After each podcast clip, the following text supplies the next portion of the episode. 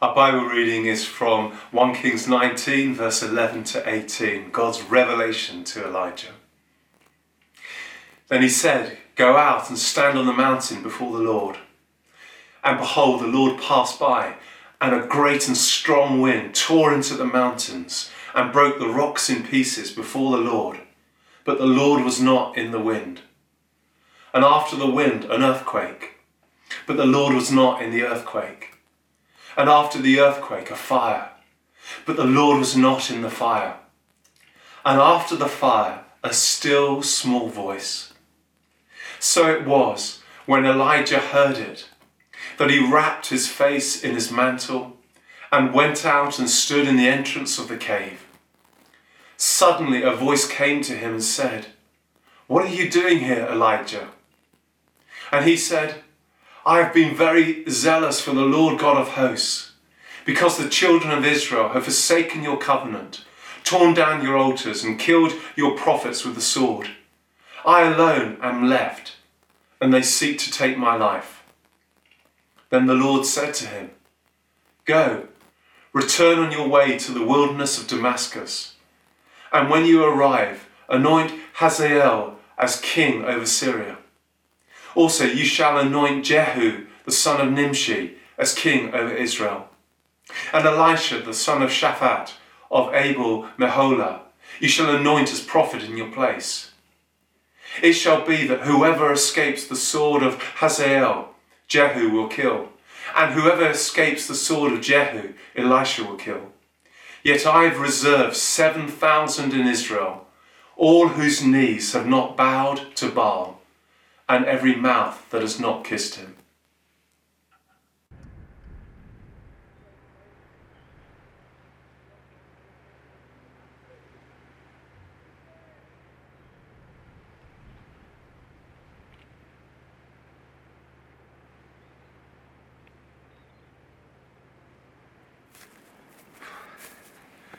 Well, I'm not sure if you uh, heard anything of what I just said it probably just sounded like a bit of noise. But you know, this is how so many people regard speaking to God uh, from a distance, hoping that if we shout loud enough or we wave, He may hear us and see us and notice us with all the noise and distractions around us, but not really knowing if He hears us or not. But, you know, this is not how it's meant to be. I mean, we know the best way to speak to one another to share with one another, to share life with one another, is when we draw close, when we're face to face.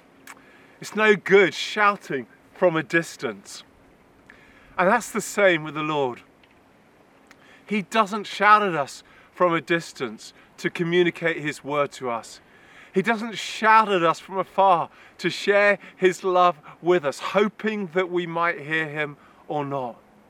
He draws near and Jesus shows us that. In fact, you know, Jesus shows us that the Father even runs to us, Luke 15, and wraps his arms around us. That's how close he wants to get to us. You know, the best way for us to hear him, the best way to know his countless thoughts towards us, is to hear his still small voice when we are close to him. hey, Sarah, how you doing? It's really good to see. It's cold here. Yeah. I just wonder whether, yeah, yeah you just life good to you? Yeah. All going okay? Over the past six weeks, we've been looking at the Bible, the written word of God, and how it's more than a book.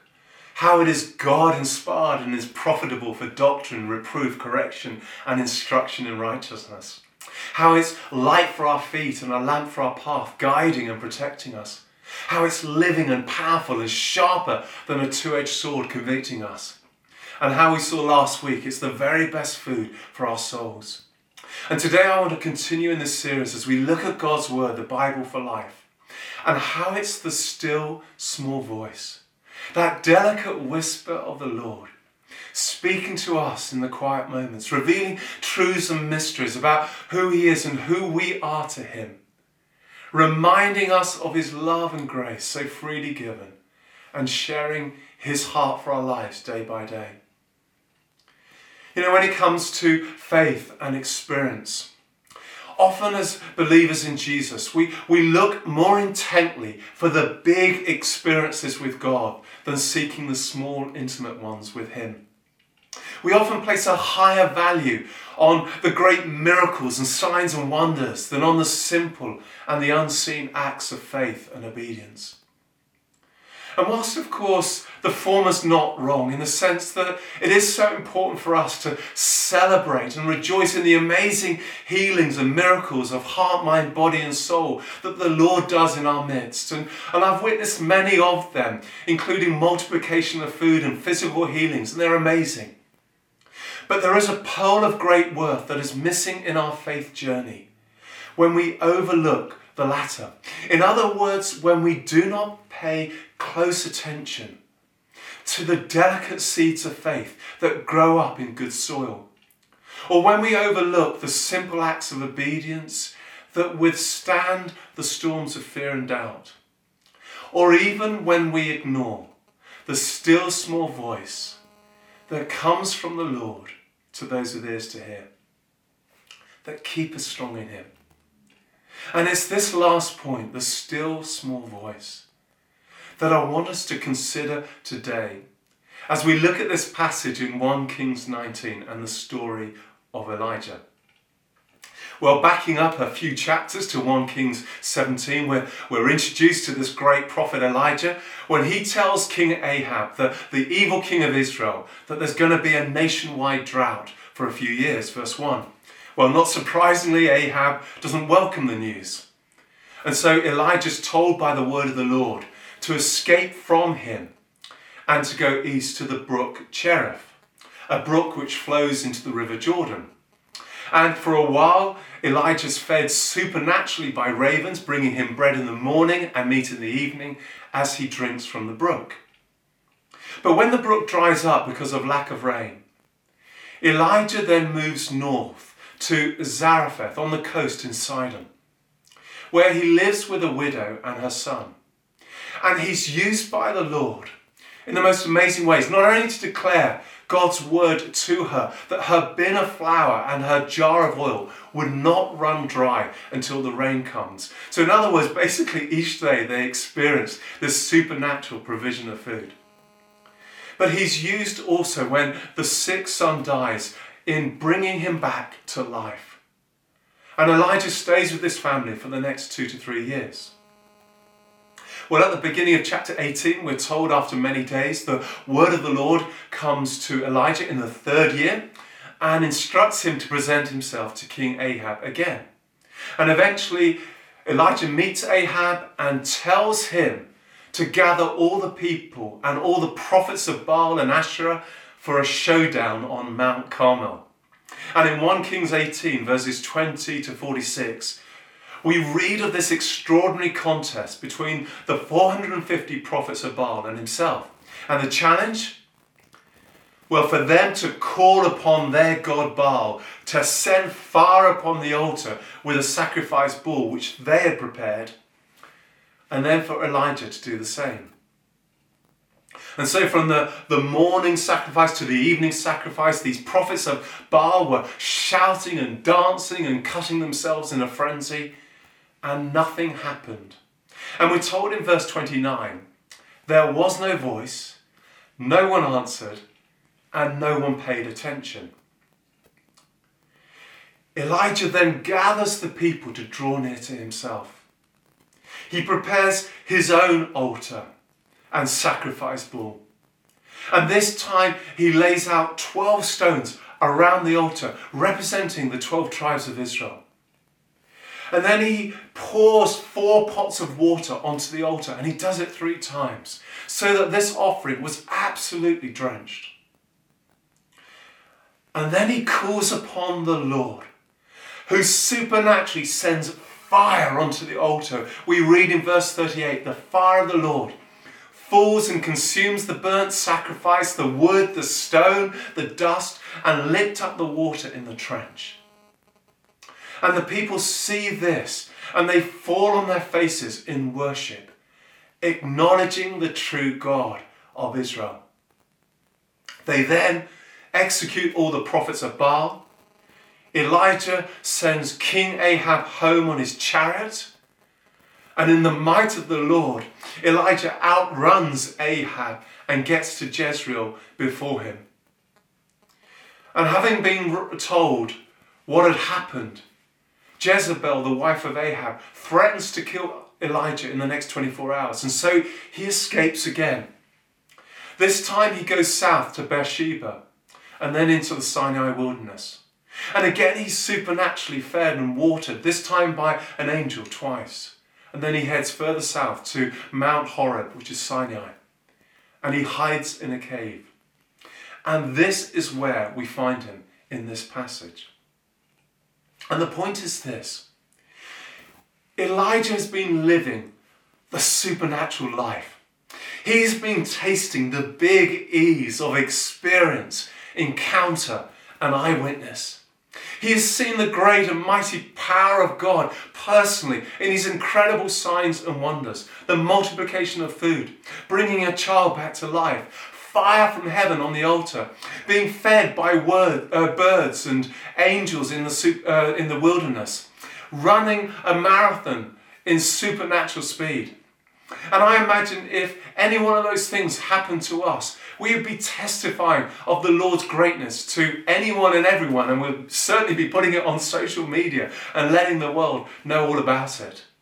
And yet, as we see here, despite all of these things, Elijah is hiding in a cave. He's afraid and he's alone. Verse 10. And the Lord speaks to him again Go out and stand on the mountain before the Lord. Verse 11. And what is interesting is that it's, it's not the great and the mighty wind tearing into the mountains, breaking rocks before him, or the earthquake shaking the ground around him, or even the fire lighting up the mountain in front of him that moves Elijah to go. What causes Elijah to wrap his face in a mantle and to go out and stand in the entrance of the cave is the delicate, whispering voice of the Lord. Verse 13. And this is so significant for Elijah, and it's so significant for us too. You see, as great as these miraculous signs of wind, earth, and fire are in themselves, Elijah discovers something new about the Lord he loves and serves, and he discovers something new about himself, namely, that whatever is going on around us, whatever force of nature or storm is raging in our midst, the Lord can always be found. And his still small voice can always be heard as we come out of our caves of hiding and enter into his presence and love. Why? Because he is there, present and waiting. The Lord is present and waiting. See, God knows there is no replacement for us coming close to Him. We just need to read the Psalms to get a taste of this, like Psalm 34. The Lord knows there's no substitute for us resting and abiding in Him. I mean, Jesus shows us again and again in His life and His teaching. John 15 as an example. And our glorious Redeemer and Saviour knows there's no better way for us drawing near to Him and hearing His still small voice. And He demonstrates this truth and this reality even when the greatest forces of nature are resounding and reverberating around us. That He can always be found in stillness and he can be always heard in a whisper. And it's in this place of stillness that Elijah hears the word of God clearly, that his soul and his spirit is renewed, that his body is strengthened, that he's able to go back and he's to complete the work the Lord has for him. And in his case, it's anointing Hazael, king over Syria, and Jehu, king over Israel, and Elisha the prophet to take over him. Verse 16. And by the way, knowing also that he's not alone, but God has reserved 7,000 in Israel whose knees have not bowed to Baal. Verse 18. You know, yes, we need to know God's power at work in our lives. I mean, this was Paul's prayer for the church, Ephesians 1 17 to 23. And yes, it encourages our faith when these big E's of experience and encounter and eyewitness happen in our midst. But the thing that strengthens us more than anything else, the power that renews and encourages our spirit and our soul to keep holding on more than anything else, is not so much the big, but it's the small. It's not so much what is seen, but what is heard and whispered, the still small voice of God, wherever we are and whatever is going on in our lives. This is the voice Elijah hears, and this is the voice we can hear too. And I want to finish with this, just looking at these three words still small voice. But starting first with the word voice. You know, every voice is different. You know, I'm not a particular fan of the show The Voice, but when I have seen it, my favourite part by far is when the judges are listening to an incredible voice and then one of them slams his or her hand on the buzzer and the chair turns round and the delight and surprise on their faces as they match the voice with the person. Every voice is different. You know, when I first met my wife Heather, we were in a crowd of some 200 people. I met her, we chatted for a while, and then chatted to other people. And going on that first encounter, I probably would not have been able to mark out her voice over and above others in the room. But after 32 years of being married, I can be in another room and pick out her voice amongst many. I know her voice, and she knows mine. And it's the same with the Lord. We grow to know the voice of God when we spend time living in the presence of God. Let me just say that again we grow to know the voice of God when we spend time living in the presence of God. We learn to identify His voice, even with the noise all around us. When we give time to listen to Him, reading His Word, and hearing His whispers in our inner ear. See, this is not an analysis based on some scientific experiment to work out how it happens. This is a spiritual reality based on relationship with Jesus. When in faith we position ourselves to come out of the cave of hiding and enter into his presence. And God has made this our forever reality. And in passages like in John 10, Jesus reveals how this is so.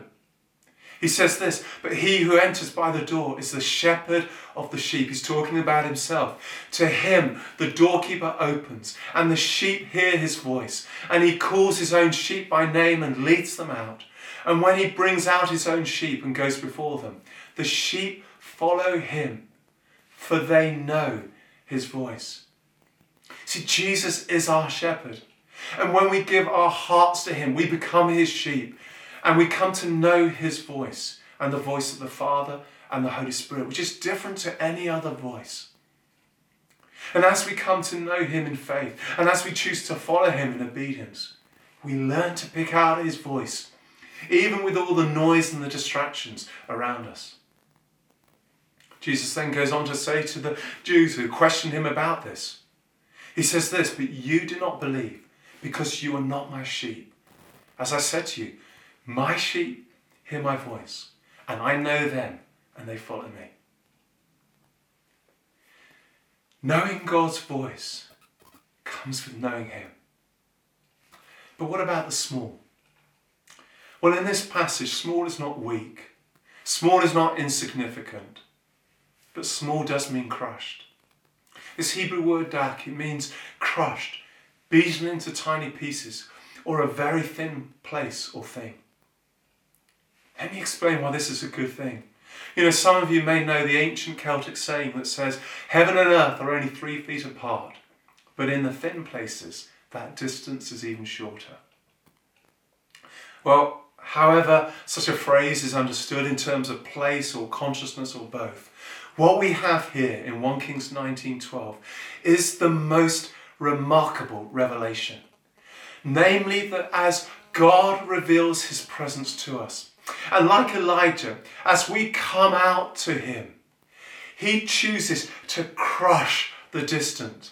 He intentionally beats into tiny pieces the obstacles that get in the way of us drawing close to Him. He lovingly creates the thinnest place possible for us to hear His voice in the stillness. And the stillness is the place of rest from the storms of unrest. The stillness is the atmosphere of calm when the waves crash over the boat. The stillness is the quiet of the moment when the noise around us reverberates. The stillness is the silence of praise that invites the one who's worthy of all praise to be present.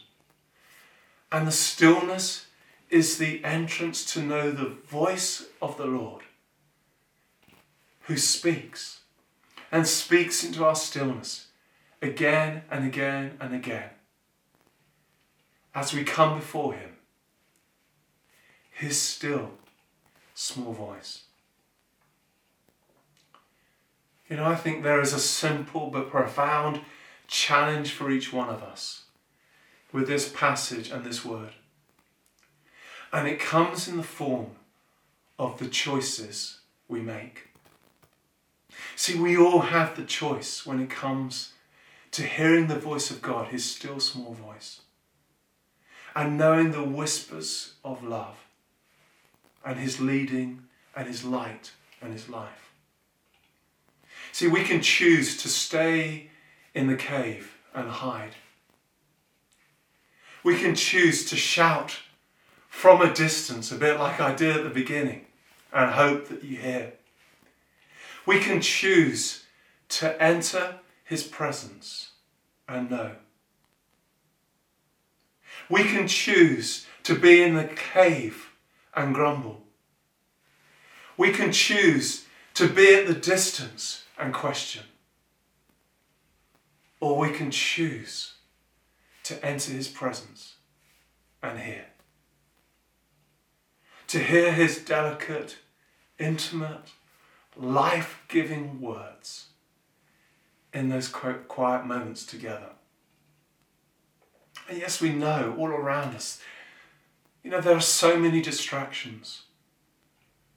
If you like, crashing mountains of pressure and busyness, shaking grounds of fear and anxiety, fiery explosions of anger and judgments around us, and so on. So many reasons for us wanting to bury our heads and hide in the caves or just stand at a distance. And God knows all of these things. He knows our hearts. He knows everything about us intimately, more than we do. But actually, more than we know. He delights when we trust Him with the small and the unseen. He delights when we draw near to Him to hear his voice as Elijah did and to find strength in him. And so, my encouragement to each one of us is let's be intentional day by day. Let's make more time, moment by moment, to listen and to learn to hear and to mark out and to identify the still small voice of calm, the still small voice of love, the still small voice of the Lord as He speaks to us. Let's pray together. I just want to encourage each one of us just to have a moment of quiet, to listen to Him.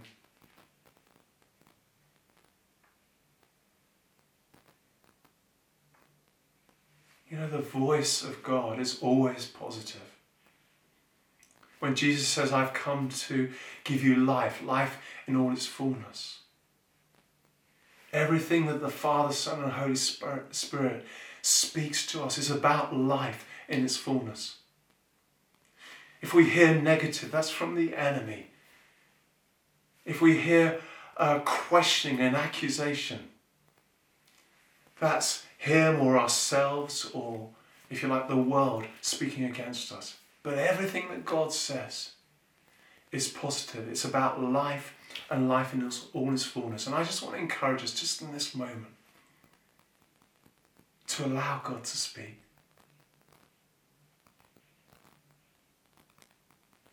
To listen to his voice.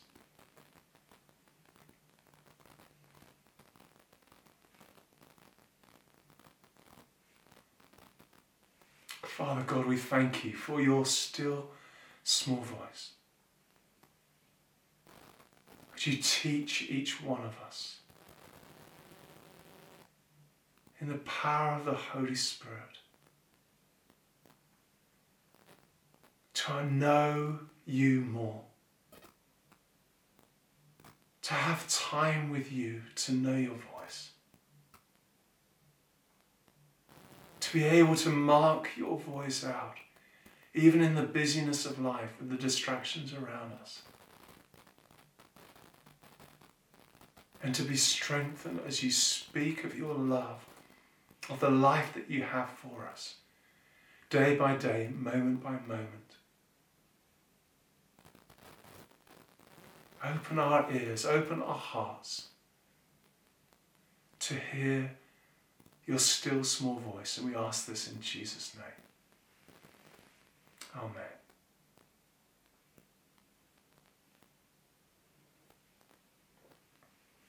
Well, thank you so much for joining us for our service. It's so good to be together. And as I draw this service to a close, let me pray God's blessing upon you, upon your households, those that He has placed on your hearts as well. The Lord bless you. The Lord keep you. The Lord make his face to shine upon you and be gracious to you. The Lord lift up the light of his countenance upon you and give you his peace now and always. Amen. Well, have a wonderful rest of the day and week and take care. And we look forward to seeing you soon. God bless. Bye for now.